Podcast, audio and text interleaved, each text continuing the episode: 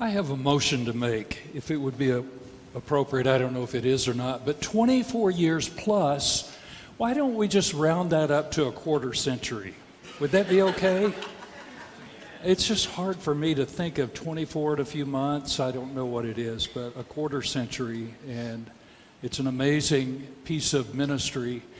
Uh, those of us who, who have made a, a life out of being in ministry, 24 years is an amazing stretch of time and almost totally unheard of in most modern sense.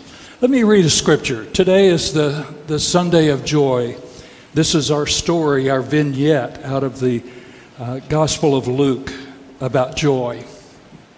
In those days, Mary set out and went with haste to a Judean town in the hill country where she entered the house of Zechariah and greeted Elizabeth. When Elizabeth heard Mary's greeting, the child leaped in her womb. And Elizabeth was filled with the Holy Spirit and exclaimed with a loud voice, Blessed are you among women, and blessed is the fruit of your womb. And why has this happened to me that the mother of my Lord comes to me?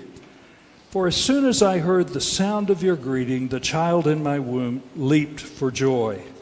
And blessed is she who believed that there would be a fulfillment of what was spoken to her by the Lord.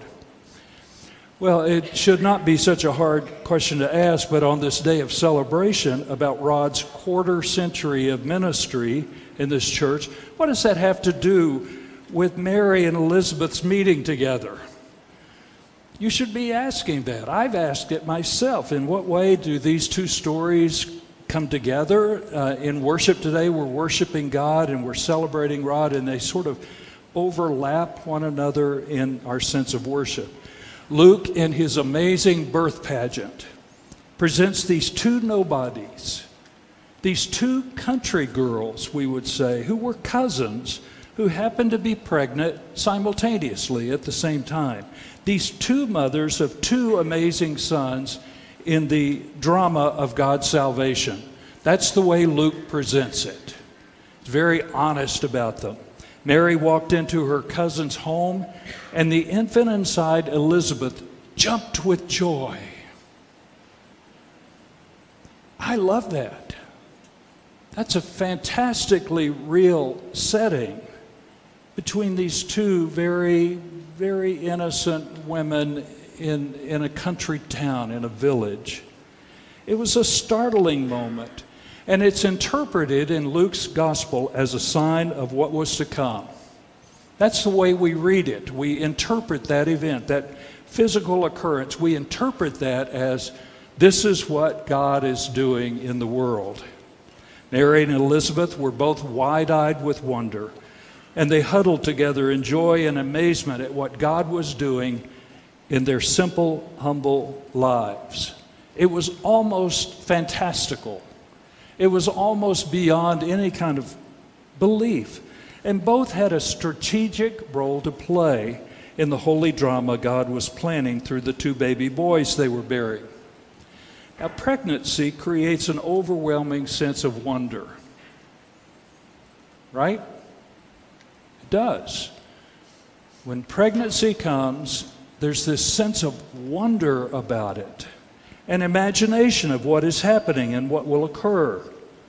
And no doubt most mothers and fathers and grandparents, I would add, can understand the explosion of anticipation. It's a beautiful time. Well, today we too are wide eyed in amazement about how we've been blessed by the ministry of Rod's faithful attention to the worship of God in this place and in this time. It's a generation of liminal events. It's a generation, a whole generation of things that have happened. Our time together uh, in that quarter century of Doyle, Melissa, and Rod. It's amazing. Their time with us has been amazing. Think of all the babies that have been born and blessed. Think of all the marriages that began right here where I'm standing. Think of the funerals that have taken place in this community and in this church and in this location. Think of all the important things that have, have happened. And Rod's leaving us is a reminder of how blessed we have been with his steady leadership and how our task now is to find the faith to embrace the future and not remain stuck. I turned to my colleague Melissa and her meditation from yesterday. I hope you saw that. She says this This Advent, we are immersed in the liminal space for our church where we don't know the end of the story. We are on a journey from what was pre COVID, fully staffed, to what is next. This is not a wasted season. Wow, that's a key insight for us. Instead, God extends an invitation for us to be refined in the waiting, to trust God is at work, present with us, ahead of us, preparing and leading our church into a new chapter in our long, beautiful narrative. End quote. Well done. Very thoughtful something for us to take with us on our, our way this week to think about. The prophet Isaiah said this See, I'm doing a new thing, he said. When it springs up, will you not perceive it? I am making a way in the wilderness and streams in the wasteland. What a totally different perspective for us. So, maybe a story um, for the spirit of this challenge. History is filled with strange colleagues, and uncommon friendships. One of those occurred last century with two titans of modern theology. The two titans were Karl Barth, professor of the University of Basel, and the other was Rudolf Bultmann, the professor at the University of Marburg. I have a book, a small book, which is a collection of their letters, their personal letters between one another over a long season of their lives, the working part of their lives. It's an amazing read. And on December the 28th, 1963, Barth wrote Bultmann to describe that he had recently seen a nativity painting by Sandro Botticelli he had never seen before. And in it, you know, in the Italian sense of composition, that it has panels and things are happening at different layers and levels of the painting. And so put that into your brain. In it, he described in the upper panel of the painting, in which the angels were dancing and singing, Glory to God in the highest. Right out of Scripture. The middle uh, p- panel, commanding the focus of attention, Joseph, Mary, the child, the oxens, the asses, and down below in the lowest panel, the third panel, were three couples embracing one another. They look to be dancing, but they're clearly reaching out to one another in embrace. And one of the couples consists of two really old gentlemen, joyously smiling at one another and saying to each other, Peace on earth. Barth shared with Bultmann that he wished he could think of themselves as the two men in the painting. He was inserting them because of his deep love and appreciation and friendship over all of the, the arc of life. Imagine the joy, the marvel, and the wonder of the Blessed Nativity, and being there in such a joyful state of mind that we embrace one another and we begin to utter the words of the Nativity. These two formally trained giants of theology simply wish to be two old men who embraced one another in their devotion to the Christ child.